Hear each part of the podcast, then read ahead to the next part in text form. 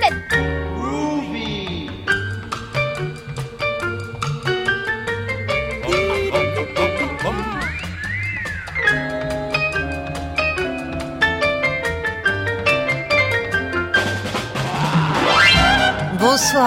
François Strossard et la belle équipe en piste pour le 20h, 21h des papous dans la tête, des jeux d'humour pour le plaisir à savourer avec euh, la soupe de potimarron ou la purée de châtaigne. C'est trop bon de rester chez soi le samedi soir. À l'affiche, l'exercice de style et d'automne de Jean-Bernard Pouy, la rencontre de Maintenon et Carême et l'œuvre choisie par Patrice Delbourg dont il sera question, mais à mots couverts, avec Eva Almassi et Odile Conseil. Quand on partait de bon matin, quand on partait sur les chemins, en grosse godasse, il y avait Petit Pierre, il y avait Gros Georges, rester ensemble et fuir les gorges, c'était sans sas. Ensuite, une tentative d'écriture pneumatique et le DLA pour un piège littéraire tendu à quatre experts dont Jacques Jouet. Le personnage y va à reculons. Ouais. On pourrait imaginer qu'il y va même en marche arrière dans, dans sa voiture. Je vais voir ma mère, mais je vais, klaxonne. je vais plutôt y aller en marche arrière. Il n'a pas envie d'y aller, Hum. mais il a cette magnifique euh, solution qui est de klaxonner éperdument. Un numéro des papous à télécharger sur franceculture.fr. C'est le podcast qui vous permet d'écouter quand bon vous semble, en faisant fi des horaires imposés. Soyez libres. Merci de votre fidélité. Bienvenue à ceux qui nous découvrent. L'écoute vous est grande ouverte. En apéritif, Jean-Bernard Pouy, et c'est un morceau de choix, Jean-Bernard Pouy, pour un exercice d'écriture à sa façon, pas de point ou presque, pour un texte où il jouera sans reprendre son souffle avec l'automne. L'automne arrivé à mi-parcours, ses couleurs, ses corvées, ses douceurs, ses mots, peut-être aussi ses sanglots longs. C'est à vous, Jean-Bernard Pouy. Ah, quelle belle saison, l'automne. Quand les arbres ont toutes les couleurs qui vont du jaune à l'ocre, quand on se promène en forêt avec un grand chien mouillé, pour ramasser des champignons, mais faut faire gaffe, des châtaignes, mais faut des gants, et des feuilles d'impôt, là, faut le moral.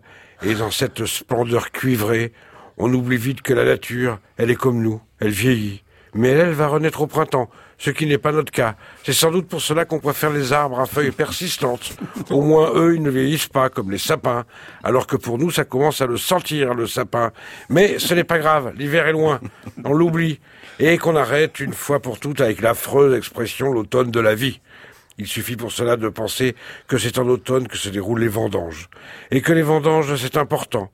C'est la promesse du nectar qui va vous bercer, avec modération bien sûr, toute une année, voire plusieurs, et qui va vous porter à penser que la vie est un éternel printemps, voire un perpétuel été, que la vie donne soif, et que grâce à l'automne, grâce aux vendanges, cette soif ne sera jamais asséchée. C'est pas grave, bien au contraire, et l'on profite de l'automne, cette saison poétique qui intéresse tant les rimailleurs, dont les vers restent gravés curieusement dans la viande brune et froide du cerveau, tous ces sanglots longs des violons de l'automne de Verlaine, c'est mon automne éternel, ô ma saison mentale d'Apollinaire, c'est je suis soumis au chef du signe de l'automne, partant j'aime les fruits, je déteste les fleurs, je regrette chacun des baisers que je donne. Apollinaire toujours. Je pourrais comme ça en citer des wagons, au moins jusqu'à ce que l'hiver arrive, cet hiver que la plupart des poètes craignent, sauf s'ils sont norvégiens. Mais plus beaucoup de personnes ne lisent les poètes scandinaves. Ils préfèrent chanter du Léo Ferré, c'est-à-dire dans quel tréfonds est tombée la littérature. Mais l'automne, ne l'oublions pas, c'est aussi synonyme de rentrée, cette foutue rentrée où l'on revoit les collègues de bureau qui, même bronzés et reposés, ressemblent déjà furieusement à de vieux cèpes, voire à des shiitakes pas frais. Tant deux heures de transport les ont déjà changés en morilles fripés, sauf peut-être ceux qui, pourvus d'enfants, sont rayonnants du plaisir et du soulagement qu'ils ont eu à les ranger à l'école, à la crèche, à la garderie ou aux grands-parents, alors que dans la cour de récréation, ils vont passer leur temps à se balancer à la figure des marrons, des vrais, de calibre 38. Et en plus, ils vont risquer de s'attraper tout un tas de virus qui, eux aussi, après un été au chaud, se mettent au boulot. Et il y a de quoi faire. L'automne, c'est aussi le moment où l'on pense à la grippe, qui va obligatoirement vous tomber sur l'orable. Ou alors, pour ceux qui ne sont pas phobiques, c'est le temps de la piqûre et du vaccin, de la chasse au virus. D'ailleurs, c'est vrai, l'automne, c'est aussi l'ouverture de la chasse. Cette merveilleuse époque où quand on habite à la campagne, on revient chez soi en rentrant la tête dans les épaules pour éviter les balles perdues, en dédaignant les individus en treillis qui parcourent les chemins comme s'ils faisaient partie de la mission Sangaris, et en plantant des écriteaux un peu partout, annonçant aux chevreuils et sangliers que dix mètres plus loin, ils seront en sécurité, et peut-être qu'ils seront plus en sécurité que nous, parce qu'en automne, on ne peut pas échapper aux chrysanthèmes. Il y en a partout, et pas seulement dans les cimetières. C'est terrible, les chrysanthèmes. C'est quand même moins beau que les géraniums, ou les géranias. C'est en latin, euh, le pluriel. Mais si vous déposez un géranium sur la pierre tombale de tonton Raoul, on va le prendre pour un Suisse, alors qu'il est de la Ferté-Bernard. C'est pas possible. Et puis alors, faut pas oublier les cyclamènes, les immortels. Ah, voilà une fleur qui aide à vivre. Sans parler des astères et des sauges. Et puis tonton Raoul, il adorait Joe Dassin. Et surtout l'été indien. Et ça me fait réaliser que l'automne est la seule saison qui peut profiter des autres. Le terme été tend à valoriser le terme automne, en l'indianisant, mais jamais, en été, on ne parle de frémissement printanier, voire de printemps ouzbek. Jamais au printemps on ne parle de glaciation hivernale, voire d'hiver sibérien. On parle seulement de l'automne à Pékin, parce qu'on a lu Boris Vian. On parle de légende d'automne, parce qu'on a adoré Jim Harrison. Alors on sort, on se plonge dans la nature silencieuse, on s'assoit sur une souche un peu humide, et on regarde patiemment les feuilles d'arbres, jaunes et brunes, tomber inlassablement, et on se dit que c'est une pluie qui ne mouille pas, que c'est une pluie nourricière, et que tout ça c'est la vie, parce que les feuilles, en pourrissant, font de l'humus, qui sert à aider de jeunes pousses à grandir, et les glands, les graines, les noisettes, les châtaignes font partie en tombant, aider les loirs, les fouines et les écureuils à survivre, à résister au grand froid, et je reviens en arrière et je me demande pourquoi les poètes aiment tellement l'automne. Et je crois que c'est parce qu'ils savent qu'il y a quelque chose de pourri au royaume du Danemark et que l'automne, c'est essentiel pour eux, parce que c'est la saison de la mélancolie et que la mélancolie, c'est le propre de l'homme.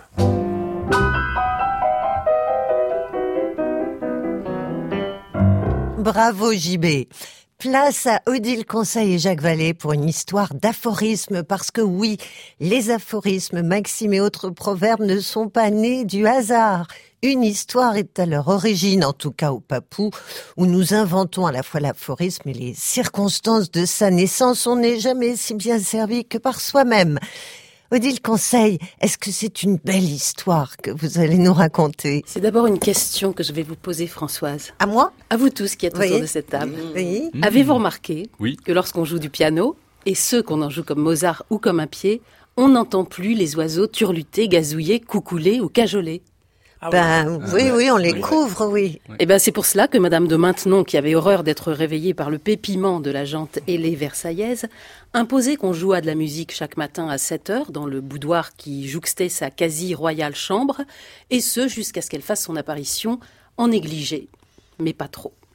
C'est aussi parce qu'il ne supportait pas le concert des oiseaux autour des cerisiers en fleurs, dans lequel il entendait la promesse que ses chapardeurs se régaleraient de ses fruits une fois mûrs, que le président du syndicat des cerisiculteurs, associé d'ailleurs à celui des pommiculteurs, des poiriculteurs et même des abricoticulteurs, pour partager les frais, commanda à Rossini une pièce destinée à être jouée dans les vergers pour faire taire en faisant fuir ces importuns.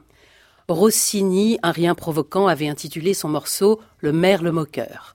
Mais par je ne sais quelle confusion ou vilainie, le merle s'est retrouvé moqué chez un autre. Rossini fut clément, ne poursuivit pas devant les tribunaux.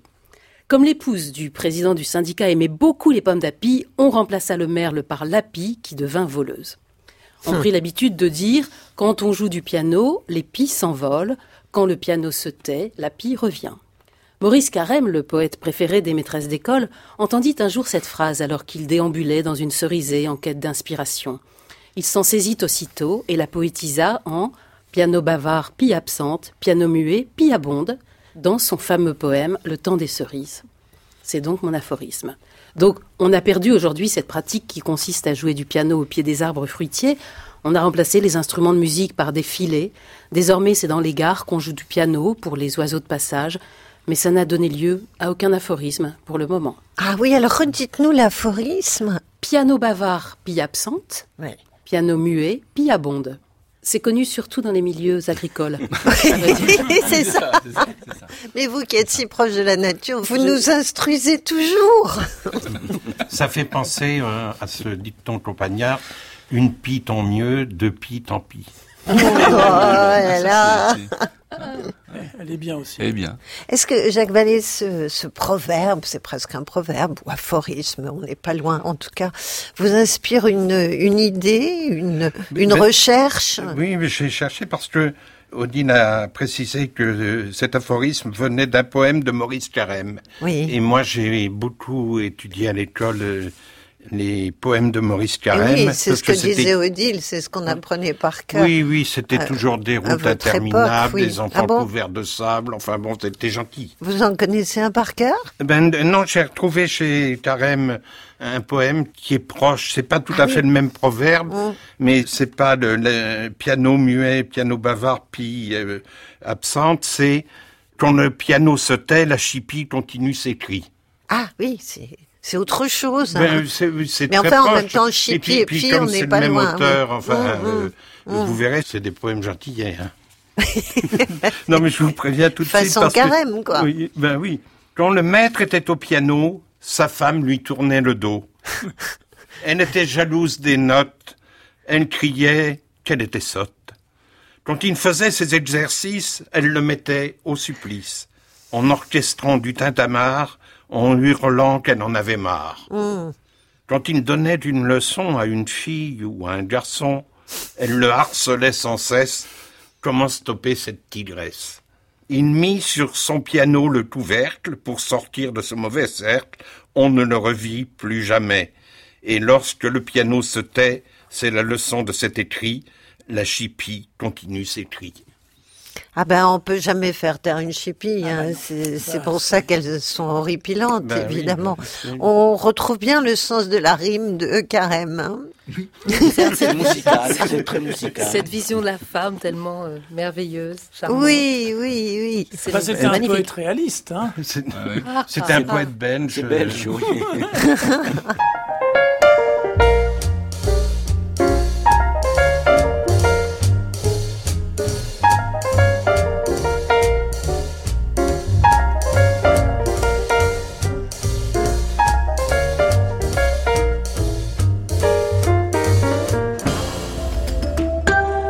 Vous écoutez France Culture, mais vous entendez des papous. Et si nous parlions d'une certaine œuvre, mais pas en donnant son titre ni ses personnages, ce serait trop facile, et ce ne serait pas un jeu papou. Non. En parler, mais à mots couverts, sans nommer, sans dire de quoi il s'agit. Le premier, Patrice Delbourg, a choisi l'œuvre, il l'a racontée à sa façon, et a confié son texte à Eval Massy, qui s'est dit Ouais, je vois de quoi il s'agit, et à son tour a écrit avec son humeur, sa sensibilité sur l'œuvre en jeu. Et puis, eh bien, elle a offert sa page d'écriture à Odile Conseil, très fine mouche, Odile, à ce jeu, qui a fait de même et a passé le relais à Ricardo Mosner. Lui n'écrira pas, mais nous donnera son avis et nous remonterons la chaîne des malentendus avec lui. Voilà, c'est parti. Patrice Delbourg, je vous ai demandé de choisir une certaine forme pour raconter l'œuvre de votre choix, de faire en quelque sorte un exercice de style. Alors, ça vous a plu et vous avez choisi et écrit sous quelle forme? Une forme euh, médicale. Oh bah comme Ah c'est bon étonnant, Oui. ah bon Le spécialiste de l'hypochondrie, du médicament. Donc là- vous avez choisi une, une Et en l'occurrence, là, de l'échographie. et vous avez eu envie de nous la raconter. Oui. Ah oui. L'échographie du thorax est sans équivoque. Des opacités diffuses, intéressant de manière symétrique les deux champs pulmonaires et prédominant sur les lobes supérieurs, s'étalent en veines tuméfiées, menaçant l'intégrité du parenchyme. Quelques ganglions médiastinaux peuvent être visualisés, altérant la capacité respiratoire du patient. Ouille, ouille, ouille. On peut se raccrocher à Il a ça. que ça qu'on a compris. oui. Oui. Justement, je fais ça pour Il y a le- du malheur et de la Oui, pour douleur même. Oui, hein. l'humanité. oui, voilà, Oui. absolument. Et puis pour essayer de capter l'attention de, Oui. de ceux qui ne sont jamais malades. Début mars, les prémices de l'œdème pulmonaire sont souvent brutaux dans la sphère septentrionale.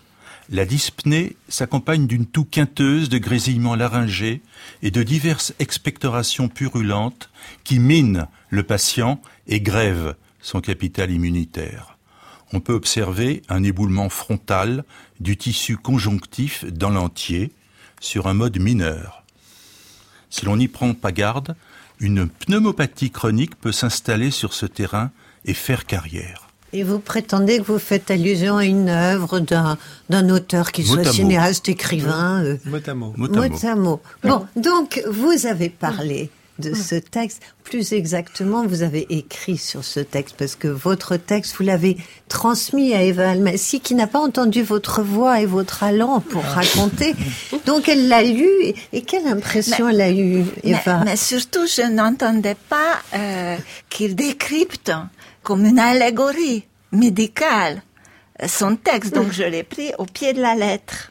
Bien entendu, puisque je suis naïve, ingénue. Donc c'est une vraie échographie, un chirurgien, il y a un malade tout nu. avant la lettre. hein. Oui. Et donc, vous vous dites, ah bah, il a voulu parler de, je ne sais pas quelle Oui, œuvre. mais vous verrez, il y a même des, des petites assonances qui m'ont fait penser à. Et du coup, vous en parlez à votre tour, mais à mots couverts toujours. à mots couverts un peu rythmé. Tu vas, tu vas et tu viens entre deux trains, mais on te retient. Tel Ansel et Gretel, le doigt maigre, le souffle court, le séjour plus long. On t'aime toi non plus. Tu vas, tu vas et tu restes. L'air plus frais que la naphtaline, le corps transparent d'une femme étrange, trans en transat. Tu vas, tu vas et tu t'en vas. La santé physique est sans issue, la santé mentale non plus. Moi, j'admire beaucoup Eva qui a réussi à écrire un autre texte à partir du vôtre, Patrice Delvaux, et qui a l'air de savoir de quoi elle parle. Plus musical en tous les cas. Elle a même l'air assez convaincue. Alors, bon, je me tourne vers Odile Conseil. Odile Conseil en numéro 3 dans cette histoire qui partait d'une échographie euh, du thorax. Évidemment, vous n'aviez pas connaissance du texte de Patrice Delbourg. Vous n'avez reçu heureusement, que... rétrospectivement. C'était plus facile de jouer derrière Eva. Absolument. Hein? Ça pouvait ressembler à une chanson, je suppose. Donc, vous vous êtes dit, mais bon sang, c'est bien sûr. Oui, Et- oui, oui, j'ai une idée très précise de ce dont il était question, qui Oui. me ramenait à d'anciens souvenirs très très euh, flous. Donc, euh, ce que j'ai écrit est moi-même un peu flou. J'aime autant que vous le sachiez tout de suite. Oui. Mais vous avez dit en chanson, et bien justement, c'est à peu près en chanson. Je vous le commence en chanson. Hein. Oh, mais si. Mais après, je garantis oui. rien. Oh, chouette. Quand on partait de bon matin, quand on partait sur les chemins, en grosse godasse, il y avait petit Pierre, il y avait gros Georges, rester ensemble et fuir les gorges. C'était sans sas, on n'avait pas le pied marin, mais il y en a un qui avait le vertige, c'était dommage. Je vais continuer sans chanter parce que je sens que vous préférez. Mais quand tonnait soudain l'orage, mais quand tonnait soudain l'orage, la pluie, les éléments en rage, c'était panique. L'histoire a des hauts et des bas, mais comment finit-elle déjà? Je ne sais plus. Là, bon, j'avoue un peu effectivement de- d'oubli. D'accord, mais quand même, vous avez eu une idée. Ça n'a pas été douloureux. Ah, J'ai une idée très précise, mais c'est pas transparent. Ah non, pas pour moi. Mais je me demande, Patrice Delbourg, si en écoutant le texte de vous avez l'impression qu'elle a parlé de la même œuvre que vous. Déjà avec le texte d'Eva, je ne sais Non. pas. Ni Eva ni Odile. Non? Non, elles ont été vers d'autres cieux, Oui. plus gais, plus de plein air, des choses plus, voilà, de plein air, des choses un peu plus vivaces, un peu plus euh, roboratives. J'ai l'impression que Lucas ne oui. va rien dire. Non, mais, mais moi, j'avais écouté les deux premières versions et j'avais trouvé une œuvre qui s'imposait euh, limpidement, Oui, qui mariait euh, la version noire et la version plus joyeuse. oui. Et alors, avec, euh, avec Odile, non, ça s'effondre. Ah, ça marche plus. Mais alors, vous On a- savez que derrière Odile, il y avait Ricardo Mosner. Ricardo avec son imaginaire débridé. Ricardo qui comprend pas toujours tout quand c'est simple. Et là, ça a l'air Bah, assez simple. Donc, vous savez quoi, Ricardo, c'est avec vous que nous allons remonter la chaîne des malentendus ou pas. Alors, vous avez eu uniquement connaissance du texte de Oui. Conseil. Vous l'avez lu, vous êtes gratté la tête, vous avez enlevé Non, votre chapeau. On a eu, on a eu un instant de douleur infinie visuelle. C'est arrivé comme un météorite, tout de suite. tout de et suite, c'était ouais. quoi alors bah, C'est l'Odyssée et l'espace. Pourquoi vous, vous pouvez Bah, bah, déjà, avec les, les, les- la, bah, la première image, c'est les, godasses, les grands godasses, parce que tout qu'on peut pas marcher comme ça est là. Ah les, oui. les, les astronautes. Ouais. Et, et après, bon, allé vite, vite, quand ça, je lis, quand il dit, mais comment se finit-elle déjà? Je ne sais plus. Et là, là, c'est, c'est, l'espace. Et en plus, il y avait cette, cette, aussi cette, cette chanson comme ça. Et donc, dans le, le lycée espace, il y a les, les Danube bleu qui, qui fait contraste Ouais. avec la musique des ordinateurs. Donc ça, c'était un peu, dans- c'est le même esprit. Là. Il a- Il a déguisé un tout petit peu, mais on voit tout de suite que c'est l'Odyssée l'espace. Ah, et en plus, voilà. on parle du vertige, et Mm. on parle du voyage. En plus, les gens qui, qui aiment l'orage, et la panique, la panique quand le, le ordinateur ne marche plus. Et en plus, il y a celui qui sort, qui sort de la. des- Ah non, mais vous êtes très cohérent, puis vous avez l'air euh, sûr de vous. Ah non, non, mais ouais, c'est Hein. plus que sûr, je, je peux jouer mes pinceaux. Vos pinceaux tous Ouais, La ouais, jolie boîte en bois, euh, Oui, magnifique. oui, il faut voir mes pinceaux. hein. Dites-moi, Odile Conseil, est-ce que vous avez vraiment voulu parler de l'Odyssée de l'espace? Oh non, loin s'en faut. Mais comment? Vous pouvez me dire, nous dire à tous de quoi vous avez voulu parler. J'ai voulu parler d'une aventure qui se passe en montagne. Parce que tu vas et tu viens, ce sont les courses en montagne. On monte, on redescend. Oui, On te retient, c'est la cordée. On est tous attachés. Quand tu tombes, on te retient. oui. Le doigt maigre dont parlait va un moment. Est-ce que vous avez déjà vu qu'on faisait de l'escalade avec des gros doigts boudinés? Ben non. Donc le doigt est maigre. Le souffle est court puisque l'air est rare altitude. en montagne. Mm. Voilà, l'air plus frais que la naphtaline. Je vous fais pas un dessin. C'est aussi l'air l'air frais et pur de, de là-haut. Et puis les questions à un moment des étranges trans qui sont évidemment c'est le, le vertige de l'altitude. Et tout ça nous amène à Frison Roche. Voilà, premier Ah. cordée. Voilà. Premier de cordée ou la grande crevasse, je sais plus. Je sais qu'il y a une série de trois, mais euh, enfin tout ça est, est la même chose. Premier de cordée, c'est une monographie de, de Marat, en fait. Oui. Oui, c'est bien argumenté, non, Sophie hein On y croit. Ah, moi, je suis bluffée. Alors, je sais pas du tout si ce serait dans l'univers de Patrice Alors, mais, de- c'est extraordinaire parce que là, nous étions très haut Oui. dans l'espace. Là, nous sommes encore en altitude. D'accord. Et avec vous, on, On va, va retomber redescendre, au ras de la terre. On est dans les nuages. Bon, c'est Eva Almassi qui vous a passé un texte qu'on a entendu, Odile Conseil, et ce texte vous a fait penser à Frison Roche. Est-ce qu'Eva Almassi avait vraiment pensé à Frison Roche? Non, mais à ce petit détail près du Oui. titre, Oui. Odile m'a parfaitement décrypté, Ah bon? puisqu'on était en montagne avec moi, Oui. euh, mais on était dans la montagne magique de Thomas Mann. Ah, Et, qui est plus proche du pneumothorax de Patrice elle- elle- mais Oui. Voilà. Et donc, euh, pour moi, c'était quand même très clair qu'il a agrandi ce détail Oui. euh, avec des rayons X Oui. euh, de la montagne magique, où j'ai quand même réintroduit certaines choses et même crypté, j'ai mis tel Ansel et Gretel, mais c'est Hans Castorp, bien sûr, qui va en visite et qu'on y retient pendant sept ans dans le sanatorium avec les transats. Et puis, si j'ai parlé de naphtaline, c'est parce que l'un des protagonistes les plus curieux de ce livre, c'est Nafta. Et puis, bon, ben, la femme, c'est Madame Chau- Chauchas, je ne sais jamais prononcer son nom. Et puis, ben, pourquoi j'ai pensé à Gainsbourg qui parle, lui, non Oui, pas de, santé physique, mais d'amour physique, hein, puisqu'il en a quand même Oui. beaucoup, beaucoup de questions dans ses va-et-vient entre les vallées des Alpes, à Davos, plus Davos. exactement. Exactement. Voilà. Elle a une connaissance de la montagne magique hein, ph- phénoménale.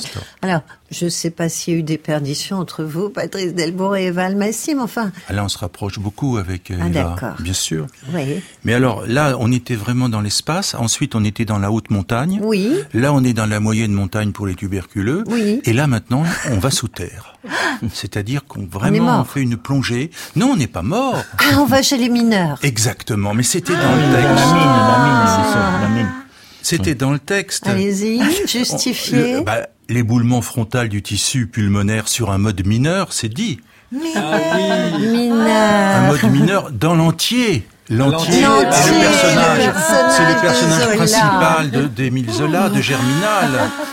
Ah là là. D'ailleurs, Germinal est quand même noté dans le texte début mars. Mars dans le calendrier révolutionnaire, c'est c'est Germinal, mars. Ah, C'est les, les germinations. oui. Et quand je dis ouille, ouille, ouille, Ah ben la Ah, houille Ah, insisté. la mine de Montsou, la Ah mais pourtant la oui, vous l'avez bien mis euh, En fait, scène, en fait, c'est ouille, l'échographie ouille, ouille. d'une silico. C'est c'est le personnage principal du roman de Zola, c'est la silico. Silicos Valley. Hein Par exemple, quand je dis les diverses expectorations minent le patient, Mais oui. Hein Ah oui, et mais grève, et grève son capital. oui. Ah il oui. fallait C'est l'histoire d'une grève avec Maheu, vous vous Oui, souvenez, avec Miette, avec Souvarine, dans cette artère, dans cette artère pulmonaire dans ils Quand j'ai entendu mourir. capital et mine, je pensais. Voilà. Mais on m'a pas demandé. Mais non, Heureusement, j'ai pas eu connaissance j'aurais- du sinon texte. j'aurais de dit Zemmour. tout de suite, moi, je trouve que le parcours de cette œuvre, Germinal, Montagne magique, euh, Frison Roche et puis l'Odyssée de l'espace. Bon, l'Odyssée de l'espace, ça ouvre, hein, c'est sûr. Ça ouvre. Euh, c'est un joli parcours et je crois que Lucas Fournier, qui n'a pas joué avec vous, mais qui vous a écouté, avait noté Germinal. Non, ça? non, j'avais noté une autre œuvre de, de Zola en écoutant Eva avec son va-et-vient, euh, Oui. son souffle court, etc. Et, et, et ses expectorations, j'avais pensé à la bête humaine, Aussi. évidemment. Ah, évidemment. Voilà, ce problème de respiration qu'Eva avait bien ressenti aussi. Elle avait senti la vibration. Alors finalement, ce qu'on peut dire, c'est que cette façon de parler à mots couverts était pas transparente, mais pouvait mener à l'œuvre. Pouvait mener à l'œuvre. Donc mes Bon, dans une mine de charbon, félicitations. de toute façon, c'est jamais transparent.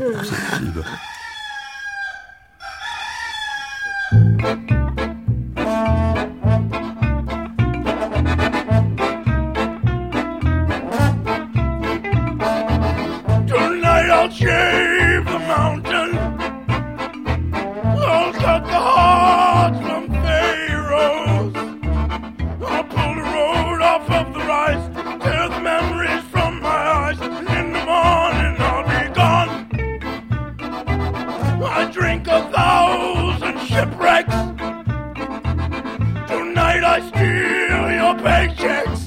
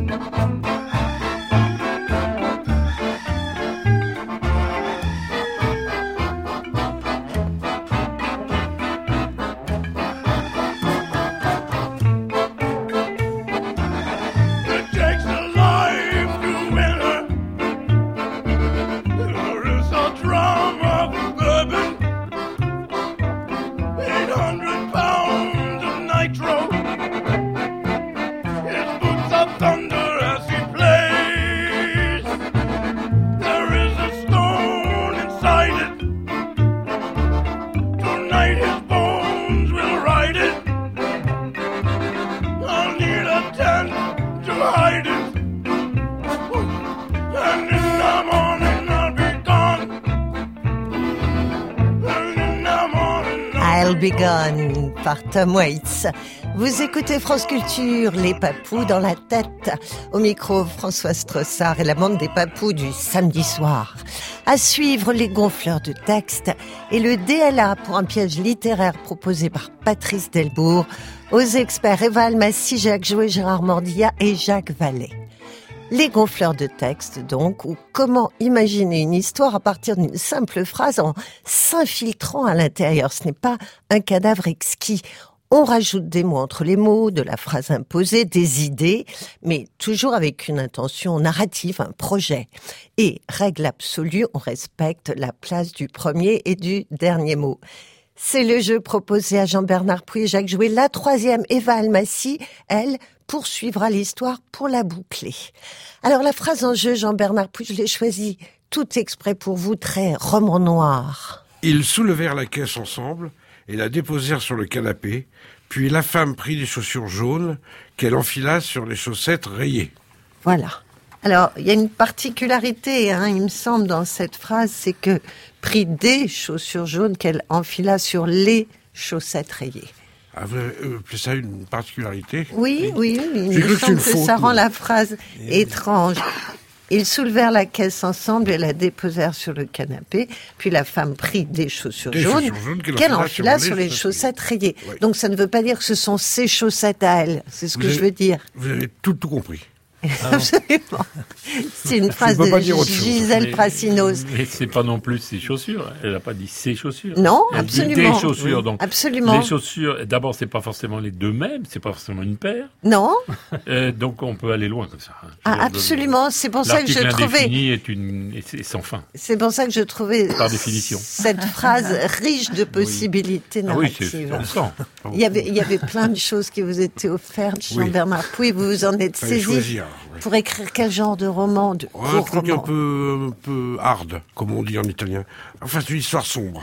Ah oui, il me semblait bien. oui. Sombre, mais enfin traitée avec... euh, Légèreté. Avec légèreté. D'accord.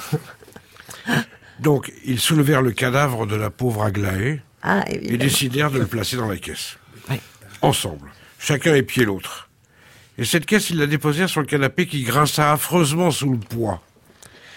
Puis la femme prit des chaussures jaunes dans le placard de la cuisine, qu'elle enfila, malgré leur petite taille, et malgré le 43 fillettes des pieds de la morte, sur les chaussettes rayées. Oh, c'est bien. Alors là, on a vraiment une histoire. le début de... J'ai pensé au début de... Mais qui a donc tué Harry d'Hitchcock Ah oui, C'est un peu oui. ça. Je pensais que C'est c'était vrai, c'est vrai. Et qui finit comme Cendrillon. Les chaussures J'ai pas vu le film, pas.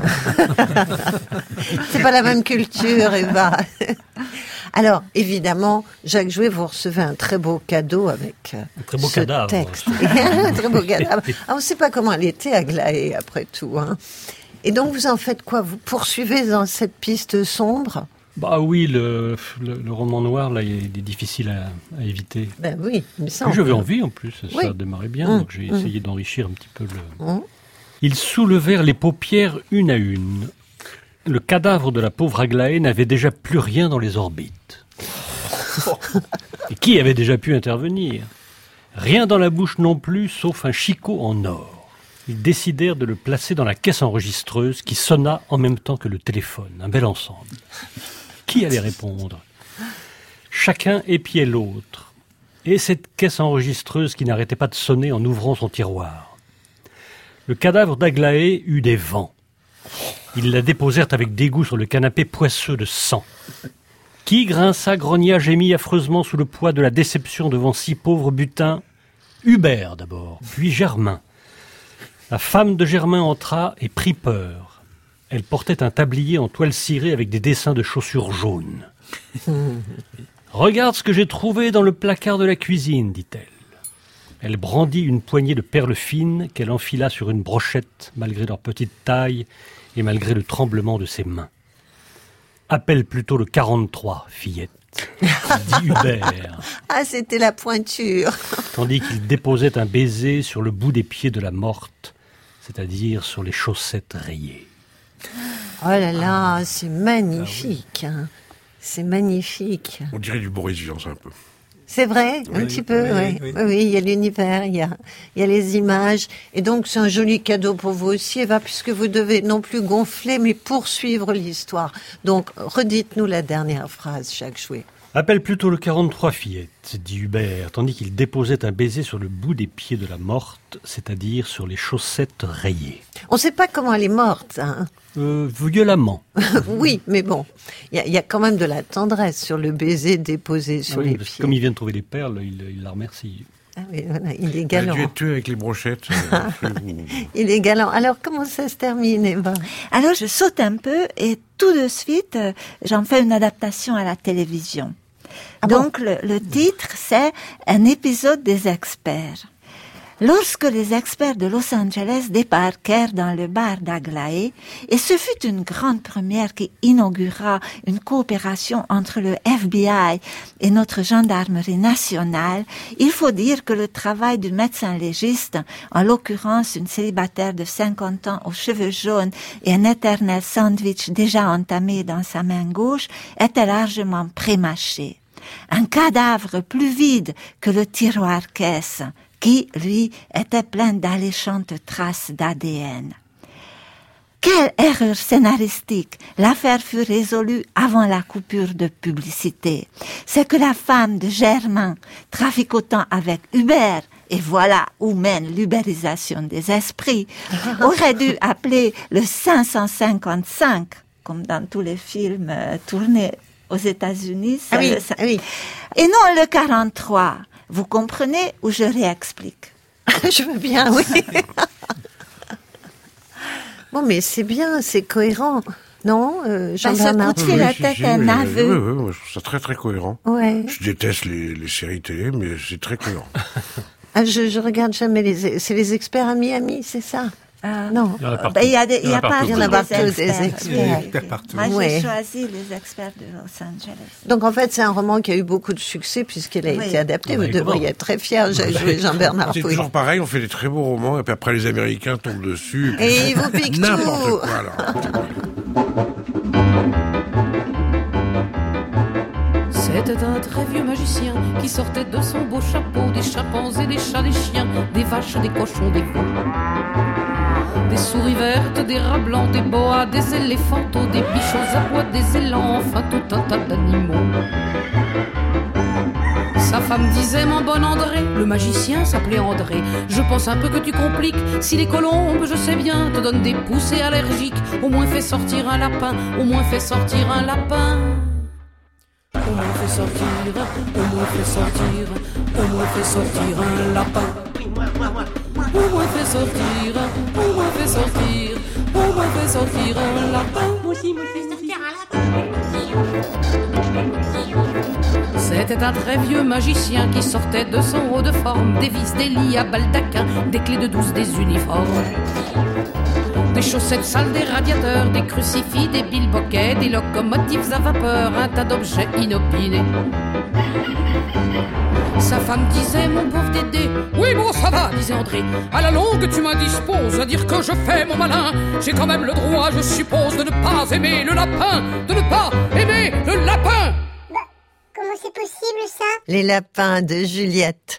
Dernière séquence de ce numéro des papous dans la tête, le DLA ou diagnostic littéraire à l'aveugle, un face à face entre Patrice Delbourg, le piégeur, et quatre spécialistes, gros lecteurs, Eva Almassi, Jacques Jouet, Gérard Mordilla et Jacques Vallée, entre eux, un morceau de littérature que Patrice soumet à leur expertise. Ils réfléchiront à haute voix sur l'hypothèse d'une traduction ou pas, son époque d'écriture, à quel mouvement il pourrait se rattacher, toutes ces questions qu'il faut trancher lorsqu'on cherche un auteur à l'aveugle. Alors, Patrice Delbourg, on le sait, on le connaît, il est plutôt sympathique, mais il ne donnera aucun indice, qu'on se le dise. On vous écoute attentivement, Patrice. Je montais donc, vers midi, dans ma vieille auto déglinguée et traversais la ville avec l'habituel sentiment de malaise et de répugnance qui paraissait grandir au fur et à mesure que j'approchais du but. Le cœur de plus en plus oppressé par une lourde angoisse, je finis par déboucher sur la voie appienne parmi les cyprès, les pins parasols et les ruines en briques, défilant le long des à-côtés herbeux de la route.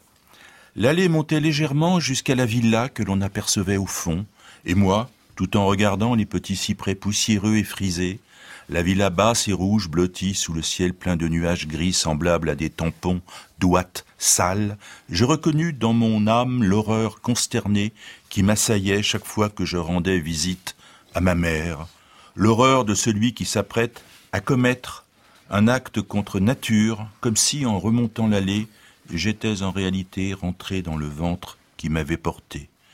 Je m'efforçais de faire passer ce désagréable sentiment de régression en klaxonnant éperdument pour annoncer mon arrivée. Jacques Vallée, une première impression. Ben, on dirait un texte de Patrice Delbourg. Ah bon? Et c'est parce qu'avec l'accumulation de déglingués, malaises, répugnantes, oppressés, lourds d'angoisse, ruines, poussiéreux, villes basses, nuages gris, ouate sale, horreur consternée, à la fin, on est un peu pris à la gorge par euh, une chape de plomb qui nous tombe dessus. Oui, c'est vrai, c'est pas faux, hein, mais non, il n'a pas triché, il a choisi un texte dans sa bibliothèque. On peut lui faire confiance, n'est-ce pas, Patrice Delbourg? C'est exact. J'ai choisi dans mes livres les plus proches. Ah, ça c'est un gros indice. Eva Massy. Euh, alors je ne sais pas si l'auteur l'est, mais en tout cas le narrateur, lui, est oedipien, ça c'est sûr. Il s'apprête à commettre un acte contre nature. Euh, je pensais pas qu'il retournait carrément dans le ventre de sa mère, mais qu'il était amoureux de sa maman, de toute évidence. Oui. Alors c'est un texte assez récent, en tout cas, il y a des voitures automobiles. euh, et ça se passe dans le sud, parmi les cyprès et les pins parasols. Même, on précise qu'on est sur la voie appienne. Bon, Gérard Mordilla, c'est écrit directement en français. J'hésite un peu parce que c'est sûr que l'indication de la voix appienne est pour sans doute nous égarer, pour nous faire croire qu'il pourrait s'agir d'un auteur euh, italien, voire américain en, Italie. Euh, mon premier sentiment, c'est que ça serait plutôt écrit en français, bien que là aussi, ce qu'a noté Jacques Vallée, cette accumulation euh, euh, d'angoisse, etc., me paraît aussi euh, très commune euh, dans la littérature anglo-saxonne. Donc euh, je reste dubitatif quoi, je, face à ça, et surtout qu'il y a là aussi quelque chose qui me paraîtrait finalement appartenir à la littérature anglo-saxonne, qui est le détail, les cyprès, les pins parasols, etc. Benchley a écrit un très bon euh, article sur comment écrire un roman américain et il cite ça, Ah oui, comment oui. accumuler toutes les choses. Donc Oui. voilà, je reste un peu perplexe. Et il y a aussi, euh, Jacques une accumulation d'adjectifs. Oui. Chaque chose est caractérisée. Ben, c'est très beau, moi j'aime beaucoup cette prose-là, le- cette vieille ville de Rome qui est comme la vieille maman, la, la vieille auto. Ah oui. Tout ça rime euh, du côté de la vieillesse et d'une certaine beauté. Parce qu'il y a effectivement beaucoup de, de choses déglinguées, mais il y a quand même le paysage qui est là. et Qui est très beau, magnifique. qui est magnifique. Oui, oui. Non, c'est pas mal. Hein. Vous suivez vous aussi une piste de traduction? Oh, pas du tout. Non? Ah non, Pas ah du tout, malheureuse. Qu'est-ce qui vous fait pencher pour du français? Rien. non, il y a des, la traduction peut être très belle, donc c'est pas. Ah bah ça c'est sûr, oui. Ah, Un ah, indice, Eva Euh, en fait, pour euh, réfléchir sur le genre, il faudrait peut-être entendre le mot but dont Voilà. il s'approche dans ces deux sens. Parce qu'il y a le sens de destination, apparemment c'est la villa où vit sa mère. Oh.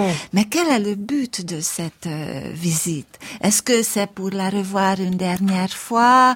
Est-ce que c'est passer des vacances, mais sous les nuages et dans la poussière, on n'a pas tellement envie? Est-ce que c'est par nécessité qu'on retourne euh, chez soi Donc si mes camarades pouvaient m'éclairer là-dessus. Ouais, Euh, Jacques Vallée, vous pouvez éclairer Eva Non, pas du tout. Pas du tout.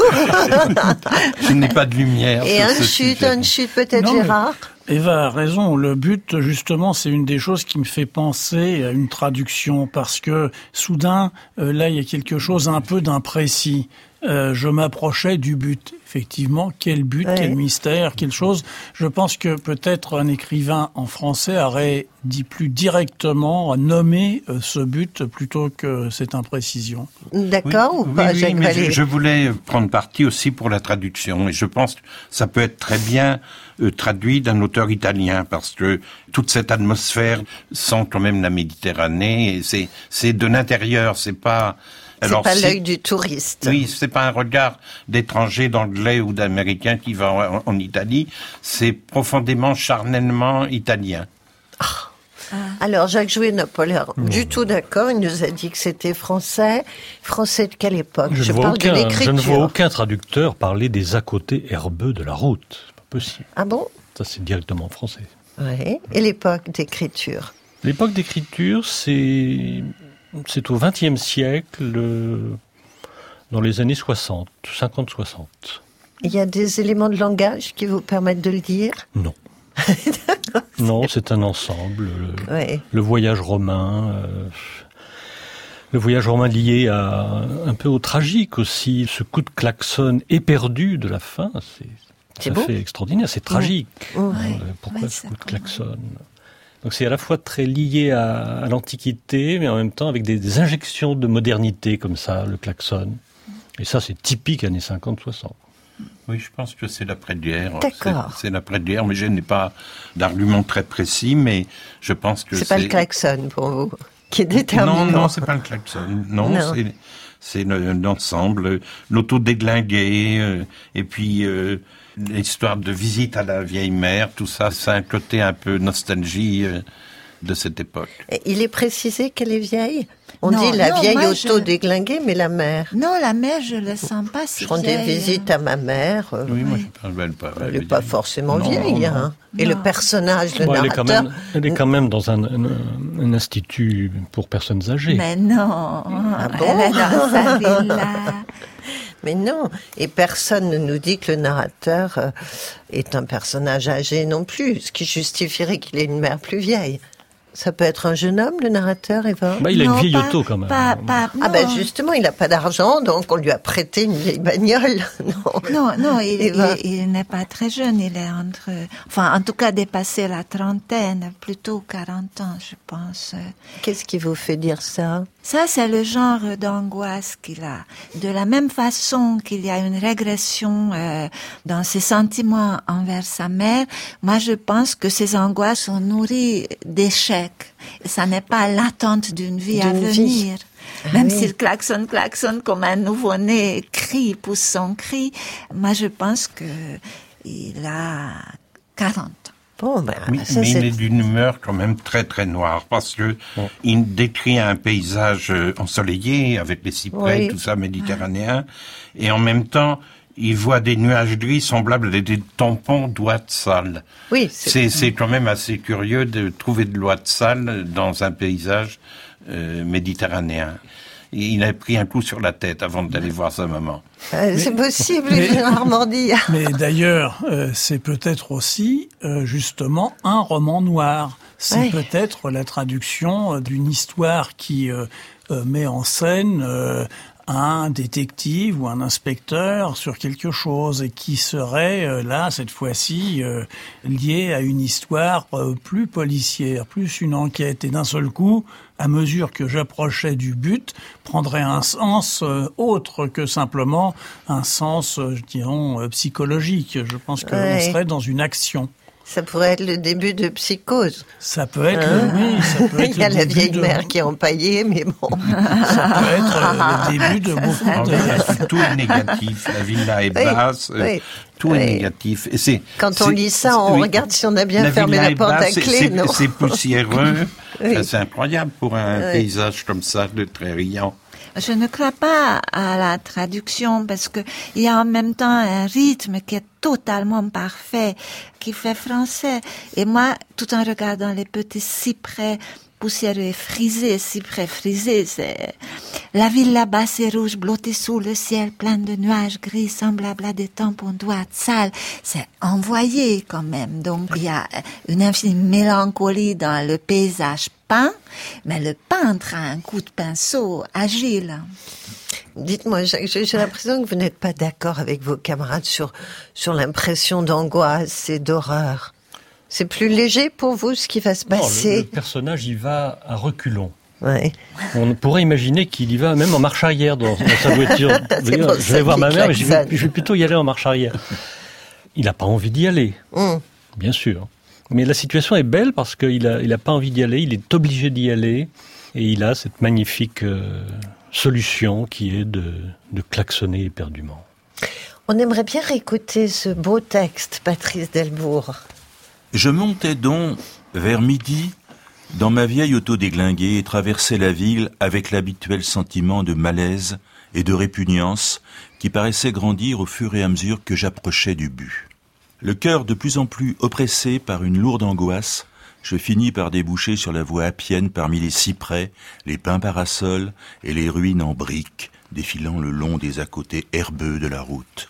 L'allée montait légèrement jusqu'à la villa que l'on apercevait au fond, Et moi, tout en regardant les petits cyprès poussiéreux et frisés, la villa basse et rouge blottie sous le ciel plein de nuages gris semblables à des tampons d'ouates sales, je reconnus dans mon âme l'horreur consternée qui m'assaillait chaque fois que je rendais visite à ma mère. L'horreur de celui qui s'apprête à commettre un acte contre nature, comme si en remontant l'allée j'étais en réalité rentré dans le ventre qui m'avait porté. Je m'efforçais de faire passer ce désagréable sentiment de régression en klaxonnant éperdument pour annoncer mon arrivée. Oui, Eva. Euh, Alors je m'aperçois à la deuxième lecture que donc c'est quelque chose de répétitif. Il n'habite pas si loin puisqu'il monte euh, vers midi dans sa voiture et il n'a que la ville finalement Oh, à oh. traverser puis un tout petit bout de chemin car la luminosité reste exactement la même. Donc c'est ce, je m'approchais du but, mais c'est un but euh, répétitif et habituel et proche. Il, il rend régulièrement à chaque fois qu'il rend visite à sa mère, c'est les mêmes sentiments. On est dans un gros livre et qu'est-ce qui va se passer après, Gérard? Euh, J'en reste à mon analyse qu'on est dans un roman noir avec euh, la mise en scène euh, d'un personnage classique du roman noir, c'est-à-dire du détective à la fois Ah oui. euh, alcoolique euh, Oh. euh, qui euh, broie du noir pour le coup et voilà. Mais dans ce récit, il va voir sa mère, ce qui est un élément un peu différent de ce que l'on peut voir. Donc je pense qu'en réalité, on a là la traduction plutôt d'une nouvelle noire que d'un roman D'accord. et que l'arrivée chez la mère va nous révéler quelque chose, quelqu'un l'attend autre que sa mère. Ah, vous pensez ça, Jacques Jouet?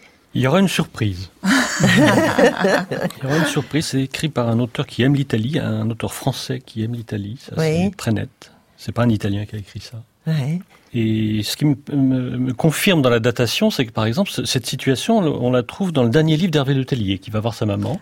Ah, Mais c'est pas du tout écrit comme ça. oui, non, d'accord. Donc on est 50 ans à, ou Quelque 60 ans chose- avant.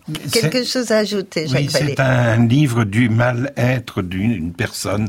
Et c'est pas seulement vis-à-vis de sa mère. C'est vrai, Eva a raison, c'est une habitude. Il va voir sa mère, il, Mmh. il- ça lui C'est une routine, mais, je pense que le roman, ça doit être un roman important, enfin, qui a une certaine épaisseur.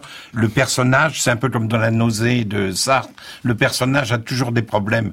Il doit avoir une fiancée et il a du malaise à aller chez elle ou à sortir de chez elle. Ah oui, Il- rien n'est jamais bien, vous pensez oui, je pour pense lui. que c'est quelqu'un qui a un problème général. C'est si on lâchait des noms Alors, Gérard Mordia, cet auteur de thriller, ce Oui, serait enfin, qui? Moi, j'avais euh, plusieurs noms qui me venaient à l'esprit. Enfin, un qui n'est pas un auteur de thriller. Je me suis demandé au début si c'était pas un passage de Fitzgerald. Et puis ici, je viens Ah oui. aux auteurs de thriller. Je pense à Raymond Chandler et Dashiell Hammett, mais je ne pense pas que Chandler écrirait ça. Donc, je pense que c'est plutôt une nouvelle de Dashiell Hammett. D'accord, c'est argumenté. Dashiell Hammett, une nouvelle. Eva Almassi. Moi, je ne crois pas beaucoup à, à la piste américaine. Ouais. Euh, Si le roman de Camus ne commençait pas par Maman est morte, ça pourrait être lui, ou alors euh, même un côté Albert Cohen, le livre de ma mère, sauf que la- l'auto ne serait pas déglingué, mais serait une, une voiture étincelante. Il y a un petit côté Giono, mais la luminosité ne serait pas recouverte de poussière euh, chez lui. Donc, malgré euh, mes problèmes euh, géographiques, comme euh, style, je, je dirais peut-être Roger Nimier. Ou alors, est-ce que c'est à cause de la voiture, à cause de tout simplement une sorte d'hypnose par on la est- thématique. hein, On par est dans les années choisies par Jacques Jouet, en tout cas avec Oui, les années, je suis d'accord. Hein Jacques Vallée. Bon, moi, je suis pour la piste traduction et, et auteur italien. Et je pense que ça peut être euh, du Moravia, Ah genre oui. l'ennui ou un truc comme ça, une espèce de grand roman qui pèse sur le- l'âme. Ah ouais. Bon, pourquoi pas, hein, Jacques Jouet? Euh, moi, je pense plutôt à une, une nouvelle. Euh, là, je partage euh, l'opinion de Gérard, mais pas, pas du tout américaine. Euh, je sens le, le ton de, que je trouve dans les nouvelles de Mandiargue, donc je vais dire Mandiargue. Ah oui. qui serait dans la bibliothèque des favoris de Patrice Delbourg. C'est pas inimaginable. c'est pas inimaginable, effectivement. Gérard Mordia propose Dacha Lamette, Eva Almassi, Roger Nimier, Jacques Vallée, Alberto Moravia, Jacques Jouet, André-Pierre de Mandiargue. Y a-t-il un gagnant au premier tour?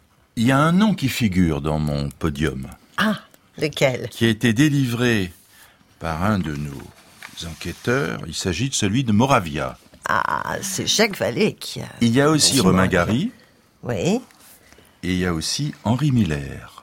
Moravia Gary Miller. Ah, Alors, je m'adresse évidemment à vous d'abord, Jacques Vallée, puisque vous aviez nommé Alberto Moravia. Est-ce Oui, que vous le gardez? j'ai pensé un moment à Miller, Oui. mais je pense que pour Miller, euh, il est beaucoup plus optimiste que ça, Miller. Même s'il est dans la panade, Ouais. il se débrouille à avoir une vitalité qui est Mm. plus imposante. Mm. Donc je maintiens Moravia. Bah oui, c'est normal, c'était votre choix. C'est cohérent. Eva Almassi. Je n'arrête pas de, comme j'apprends l'italien, je n'arrête pas de lire Moravia en VO. Oui. Et bah je reconnais pas en traduction du coup, donc je vais moi plutôt. euh, et puis je connais pas, je connais tellement bien sa femme, Elsa Morante, mais je sais rien de sa maman. Donc, euh, bah aussi Hen- Henry Miller, je pense que ce serait plus euh, fleuri, le style plus ambigu et Ouais. plus fleuri. Donc, je vais prendre euh, Romain Gary. Gary. Mhm. Voilà. Et un Gary, un. Alors, Dacha Lamette n'est pas là, Gérard Mordia. Déception, évidemment. Bah oui, terrible. là, oui, c'est vraiment une grande tristesse pour moi. Donc, par désespoir, je vais prendre Henri Miller. Oui, c'est Je vais rester dans cette voie-là. Bien sûr, on peut comprendre. Et pour Jacques Jouet Ah bah, Gary, pour deux raisons. D'abord, le, le texte français d'origine. Et puis le, le ciel plein de nuages gris, semblable à des tampons d'oie de salle, ça ne peut être qu'un aviateur qui a écrit ça.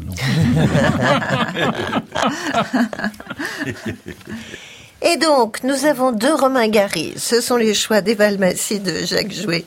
Un Alberto Moravia pour Jacques Vallée, qu'il avait dit au premier tour, et un Henri Miller pour Gérard Mordilla. Alors, un ou deux gagnants Il y a un vainqueur et même un grand vainqueur. Et même un somptueux vainqueur, Oh. c'est Jacques. Qui l'a dit tout de suite. Il l'a dit tout de suite. écrit tout de suite à la Il l'a senti tout de suite.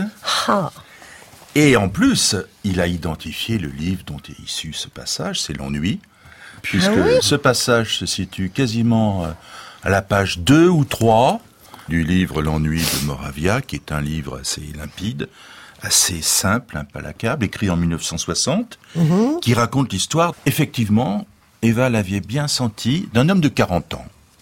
Bravo Dino. pour l'âge. Ah Oui, mais alors je, je n'en suis pas là dans, dans les œuvres complètes de Mais vous aviez Moravia sous le bras Oui, tout à mais ne racontez pas la fin, juste le début. C'est Non, mais extraordinaire. c'est l'esprit de Moravia qui Mais est oui. dedans. D'accord. C'est l'esprit, c'est l'âme de Moravia. J'étais très troublé parce une- que le, le livre était sur la table. Mais non, c'est le mépris. Mais je sais bien, mais je me suis approché pour voir le titre. Mais initialement, je n'avais vu Il y que avait un Moravia. livre, effectivement, de Et je me suis Moravia dit, c'est quand même extraordinaire que dans toute une bibliothèque, le livre que j'ai choisi se retrouve devant moi dans la table de studio. Il se passe des choses étonnantes quand Mais même. ce n'était pas le bon titre. Mais ce n'était pas le bon titre, mais c'était quand même l'auteur. Donc voilà, donc ce dino tombe amoureux de Cécilia, un modèle de 17 ans, donc par désœuvrement, par hasard, par inadvertance, une relation médiocre, insipide. Il y a des scènes assez soignées de, de fornication, une suractivité un peu coïtale qui est pas inintéressante dans le livre. Et à la fin, bi- bien entendu, la petite euh, Cécilia prend un amant, Luciani, euh, Mais Dino. ne racontez pas tout, parce Non, que je mais non. lu. Ah, je Mais non, mais là j'en suis, j'en Oui, suis mais qu'au enfin. Dino en est largement voilà. Et donc là, il rend simplement visite à sa mère, avec laquelle il entretient des rapports un peu conflictuels, un peu volcaniques, voilà. Et sa mère habite dans une somptueuse villa, non pas dans une résidence d'anciens, mais dans une somptueuse villa de la villa romaine. Bravo, Jacques Vallée, trop Non, fort. moi, je ne joue plus. Oh, bah ouais. Jacques Vallée, c'est Ah, terminé. ouais. Non, non. Jacques a qu'à faire tout le reste tout seul. Puisque c'est lui qui a choisi Et pourtant, j'ai lu Moravia, je vais, il y a 40 ans, peut-être plus. Et, et quel est le métier de Dino? Dino, c'est un garçon euh, qui est un petit peu, un peu rentier, un peu, Ah. un peu flâneur. Donc, quand il n'a pas de problème les- de fin de À mois. part la maman, c'est exactement les personnages euh, récurrents. Bravo. Bravo. Les papous du samedi soir, c'est fini pour aujourd'hui. Une émission proposée par François Stressard avec Anne de Pelchin et Chesantaus. À podcaster sur franceculture.fr et puis rejoignez la bande des amis des papous sur Facebook pour le partage. Si ça vous dit, samedi. Au revoir, passez une belle fin de soirée à l'écoute de France Culture. Quoi, quoi Ah